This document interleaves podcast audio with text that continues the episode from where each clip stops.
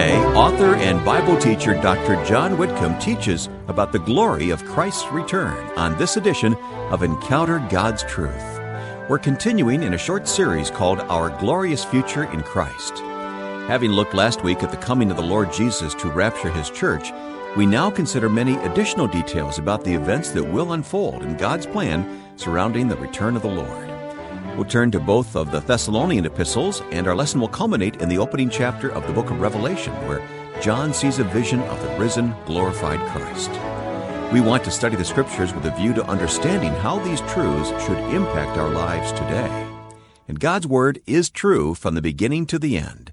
Right now, we're focusing on the concluding portion of that Word. Dr. Whitcomb begins our lesson by making some important distinctions. Friends, many millions of Christians around the world believe in the rapture. The Bible is so clear on that, as we have seen. To be glorified without dying, what a blessed hope that is. But there is some question mark in the minds of many as to whether the church will go through the tribulation first, or even part of it, before the rapture. It's not a question whether we deserve the tribulation. Yes, I hope that is not going to be the reason we have to be in it, but because we are the bride and body of Christ. That's the issue. Now listen carefully to what Paul said to the Thessalonian church about this. 1 Thessalonians chapter 1, verse 9. You turn to God from idols to serve a living and true God, and to wait for His Son from heaven, whom He raised from the dead, that is Jesus. Now listen, who delivers us from the wrath to come. Now, at first glance, that might mean hell, but that, you see, is irrelevant. Obviously, that is true, but He has a particular kind of wrath in mind, namely the wrath of God that will be poured out on the world during the 70th and last week of Daniel, the 7-year period before the second coming of Christ in glory. Now, this is restated, in 1 Thessalonians 5, where God says, again, after describing the rapture, He says, 2 Thessalonians 5:9, God has not destined us for wrath, but for obtaining salvation through our Lord Jesus Christ. And friends, here's another reason why we can't be here on the earth during the great tribulation, that 7-year time of the wrath of God upon the world. Remember in Revelation 6, the whole world will cry out, rocks fall on us, mountains cover us from the wrath of the Lamb. And I say, Lord, I can't imagine the bride, the body of Christ, being subjected to the wrath of God. And so Paul does remind the Thessalonians, doesn't he? Those dear saints up there who were worrying about their dead loved ones, and now they've been taught, you remember, 1 Thessalonians 4 about the rapture. Now listen to what he said in his follow-up letter, 2 Thessalonians 2:1. Now we request you, brethren, with regard to the coming of our Lord Jesus Christ and our gathering together to Him, that's the rapture, that you may not be quickly shaken from your composure, or be disturbed either by a spirit or a message or a letter as from us, to the effect that the day of the Lord has come, that you're in the great tribulation period, the 70th week of Daniel. No one, look at verse 3, let no one in any way deceive you, for it will not come unless the apostasy comes first. What's that? Now listen carefully. The man of lawlessness will be revealed, the son of destruction. This is the Antichrist now, of Daniel 9:27, who opposes and exalts himself above every so-called God or object of worship, so that he takes a seat in the temple of God. Can you imagine that in Jerusalem? Revelation says after he kills the two witnesses, he'll take over the temple, displaying himself as being God. Do you not remember that while I was still with you, I was telling you these things? Isn't that amazing? Brand new born-again Christians were being taught deep things of eschatology, of the future, God's destiny for the church. Now, here's the specific point to keep in mind. 2 Thessalonians 2:6. And you know what restrains him now, that is the Antichrist, so that in his time he may be revealed, for the mystery of lawlessness is already at work. Only he who now restrains must be the Holy Spirit in the church, the only one in the world that can restrain Satan and the Antichrist, his masterpiece. He who restrains will do so until what? Until he is taken out of the way. And then, not before then, when the Holy Spirit in the church is gone, that's at the rapture, then that lawless one will be revealed, whom the Lord will slay with the breath of his mouth and bring to an end by the appearance of his coming. That is, the one whose coming is in accord with the activity of Satan, with all power and signs and false wonders. There it is, friends, the church in which the Holy Spirit resides as a special function of his outreach to the human race is gone. Now, let's be careful here. That doesn't mean the Holy Spirit won't be here anymore, because during that 70th week of Daniel, even though there won't be any more Christians added to the body of Christ as such, millions will be what? Convicted by the Holy Spirit, who alone can change hearts, and people will be born again, Jews and Gentiles alike. So the Holy Spirit will be here in a different function like he was before the church was created. He was here convicting people, accomplishing new birth miracles of transformation spiritually in people, like God, Jesus said to Nicodemus. And I say, well, that is amazing. When the church, which is indwelt in a special way by the Holy Spirit, is removed, then and not till then can the Antichrist appear and begin his functions. Now, you see, friends, every Jewish person in the New Testament who knew the book of Daniel should have known that 70th week of Daniel is for Israel only, not for the church. See, for Israel only. Daniel chapter 9 makes that clear over and over again. This is for Jerusalem and for Israel. And if the first 69 weeks were for Israel only, and they were, remember, they ended just before Jesus died, okay? Then the 70th week, likewise, will be exclusively for Israel, not for the church. Now, what about particular Christian churches? Listen to what he says about the Church of Philadelphia. Because you have kept the word of my perseverance, Revelation 3:10, I also, now listen, will keep you from the hour of testing. That's a time period, friends. Not just from testing. We've all been tested, will be. But from that time, what time? Namely, the hour which is about to come upon the whole world to test those who dwell upon the earth. The whole human race will be tested in the time of tribulation, the whole world. What a blessed hope that is, friends, because what God promised to that church, be careful here, would be true of all the seven churches. They are true churches in spite of all their theological, moral, and spiritual problems and weaknesses and failures. They will be exempted from the 70th week of Daniel, which is that time period, that hour of testing. For the whole human, there have been times of testing all through church history, but this is the whole world now. The whole world. That's the uniqueness of the 70th week of Daniel. Now, another argument from silence, which is a significant one, by the way, is that the church is never mentioned as being on earth anywhere from Revelation 6 to 18. Really? Well, listen to this. Over and over again, God said to those churches, the seven churches, he said that he who has an ear to hear, let him hear what the Spirit says to the churches, to the churches, to the churches. But after that third chapter, you don't find that statement anymore. For 7 whole years, no mention of the church being on earth. Now, to me, it's very significant. In Revelation 13, right in the midst of that 70th week of Daniel, we read this statement. Revelation 13:9, listen carefully. If anyone has an ear, let him hear. Period. Not churches, see, but anyone who has an ear. And I say, well, thank you, Lord, because the church is in heaven, you see, being examined, purged, purified, rewarded, prepared for the wedding. That's 7-year time of preparation, the judgment scene of Christ, which we'll be discussing later. And I say, Lord, that is such a blessing. The church will not be here to experience these horrible things during the Great Tribulation. So what does this mean? It means that the rapture can occur at any moment. It's imminent. And here's the point, friends. Are we ready? Are we ready for the Bema, the judgment throne of Christ, which is the first thing the church will experience after being resurrected and raptured? Let's position ourselves today with the Apostle John, who was exiled to a little island in the Aegean Sea, and the things that God showed him there on that island of Patmos. Listen carefully, Revelation chapter 1, verse 1. The revelation of or from Jesus Christ, which God gave him to show to his bondservants the things which must shortly take place. And he sent and communicated it by his angel to his bondservant John, who bore witness to the word of God and to the testimony of Jesus Christ, even to all that he saw. How encouraging this third verse is. Blessed is he who reads, and those who hear the words of the prophecy, and heed the things which are written in it, for the time is near. Now, friends, stop right there for a moment.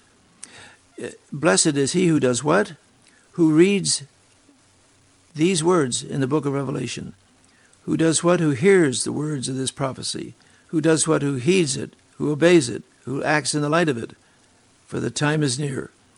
The imminent coming of the Lord, friends, is God's dynamic for sanctification, setting our heart and mind apart for Christ. And I say, Lord, there's something special about this book of Revelation. What it is, you know, friend, of course, is it's the capstone, the pinnacle of a gigantic pyramid of 65 previous books written by the Holy Spirit of God through the pens of many writers. And I see from Genesis all the way down through to 3 John and Jude. Now, Lord, what do you want me to know from this book of Revelation? It just assumes you understand. This is the hard thing now, that you have mastered the first 65 books. It builds on it. It presupposes it, takes it for granted. That's why I think, in spite of the fact that there are many symbolic things and mysterious things about these chapters in Revelation, God expects us to understand the basics, to act in the light of these truths, to heed them, for the time is near. Now, are you ready for verse 4? The salutation to John, to the churches. John, to the 7 churches which are in Asia. And of course, this represents all churches that have ever existed from that time to this, including whatever church you may attend, friend. Grace to you and peace from him who is, who was, and who is to come. Who's that? Jesus Christ. You see, the Lord Jesus, friends, was here at the beginning of the universe. He's here now as the head of the body, the church, and he is to come. He's coming again. But what does this mean? The 7 spirits who are before his throne. As Dr. Charles Ryrie points out in his footnote in his study Bible, that number 7 occurs 54 times in this book, more frequently than any other number. In the Bible, it is associated with completion, fulfillment, and perfection. In the book of Revelation, there are 7 churches, 7 spirits, 7 lampstands, 7 stars, 7 seals on the scroll, 7 horns, 7 eyes of the Lamb, 7 angels, 7 trumpets, and 7 thunders, 7 heads of the dragon, 7 heads of the beast, 7 golden bowls, 7 kings, 7 spirits. And I say, now that what can that mean? The 7 spirits who are, there's only one Holy Spirit. And the answer is, this refers to his perfect fullness. Perfect fullness. And I say, thank you, Lord, for the perfection of the blessed Holy Spirit here. And from Jesus Christ, the faithful witness, the firstborn of the dead. That is, he's the first and only human ever yet to be glorified. And the ruler of the kings of the earth. To him who loves us and released us from our sins by his blood. He has made us to do what? To become part of a kingdom. To be what? To be priests. Someday we'll be priests as well as kings in the kingdom age. And friends, how spectacular is this promise. Revelation 1:7, behold, he's coming with the clouds. That's clouds of glory. That's the second coming in glory, not the rapture. And every eye will see him as he gradually descends from heaven, according to Revelation 19. They shall see him descending from heaven, followed by his church, his body, his bride. Who's going to see him? Even those who pierced him. Those are Jews especially. Oh, Zechariah 12:10, they shall look upon me whom they have pierced and mourn for him, as one mourns for an only child. Millions of Jews who are believers by then, will repent of having ever had a part under Satan, of crucifying their own Messiah 2,000 years ago. And all the tribes of the earth will mourn over him. Even so, amen. And then Jesus makes this great statement, I am the Alpha and the Omega. Of course, that means those are the first and last letters of the Greek alphabet. It's the beginning and the end, A to Z. He's everything. He's the alphabet of the universe, dear friends, who is, who was, and who is to come, the Almighty. Just like he said in verse 4. an introduction of who the focus person of this book of Revelation really is, Jesus Christ the Lord.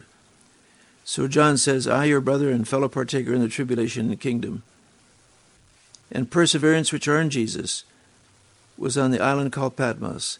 Why was he there in that little island? Because of the word of God and the testimony of Jesus. He was being punished, you see, isolated from the church that he loved and was ministering to at Ephesus, etc.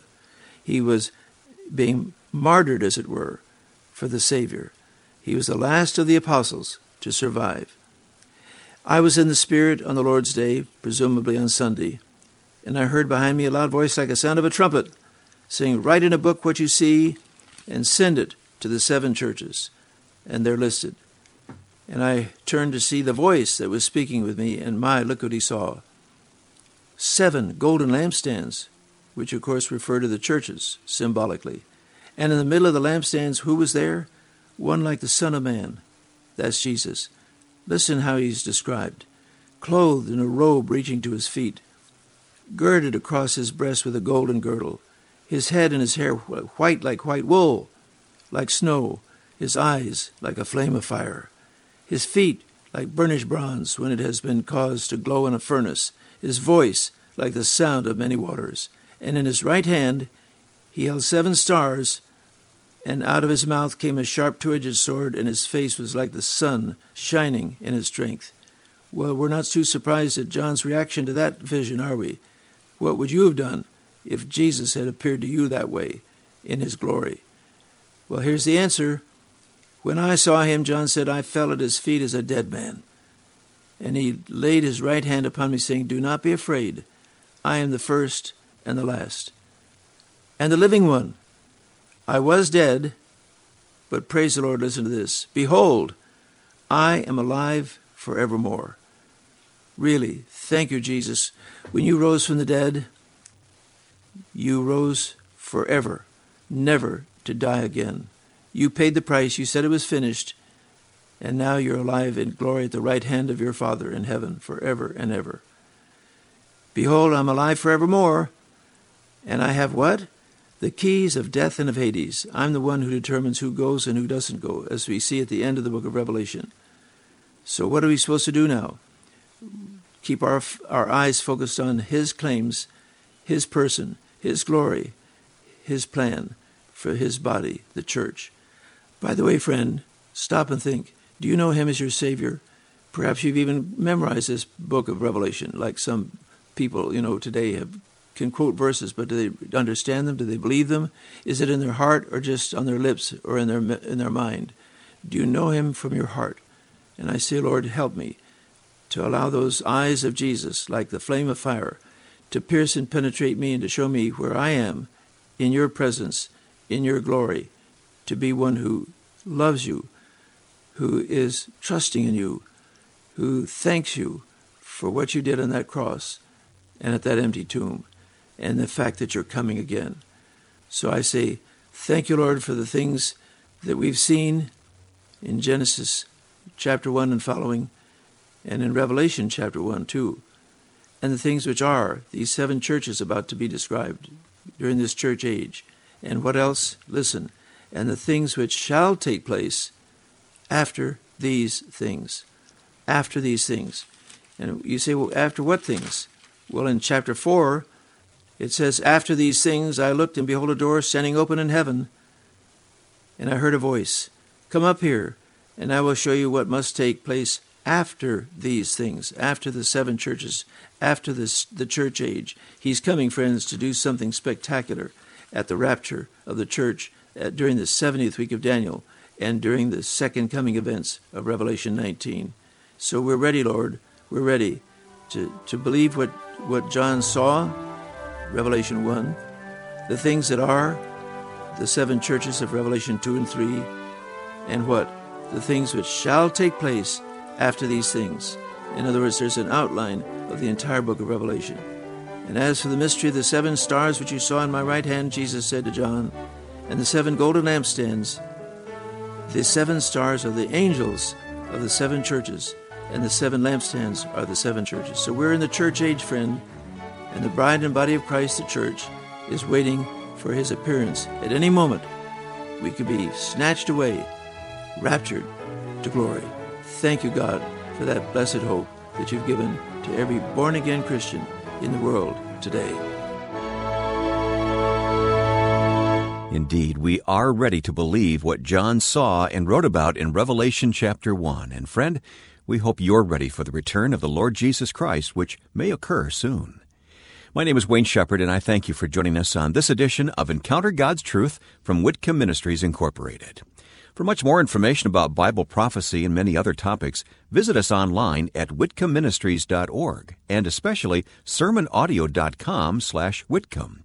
Because that's where you'll find hundreds of broadcasts and sermons by Dr. Whitcomb, searchable by keyword and Bible passage, and all free for you to listen to and download.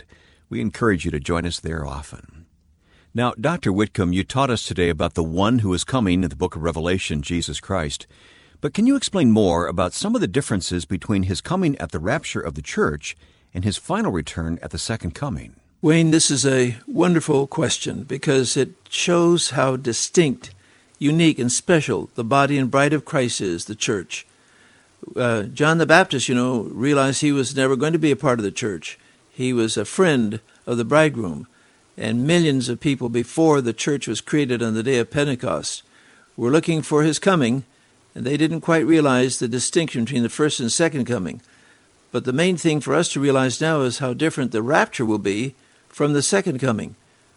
We have seen in 1 Thessalonians 4, that the rapture is a secret thing, relatively speaking. That is, it won't be a confrontation with the whole human race in judgment. All of a sudden, millions of dead Christians will arise from the dead. The Lord himself then will descend from heaven with a shout.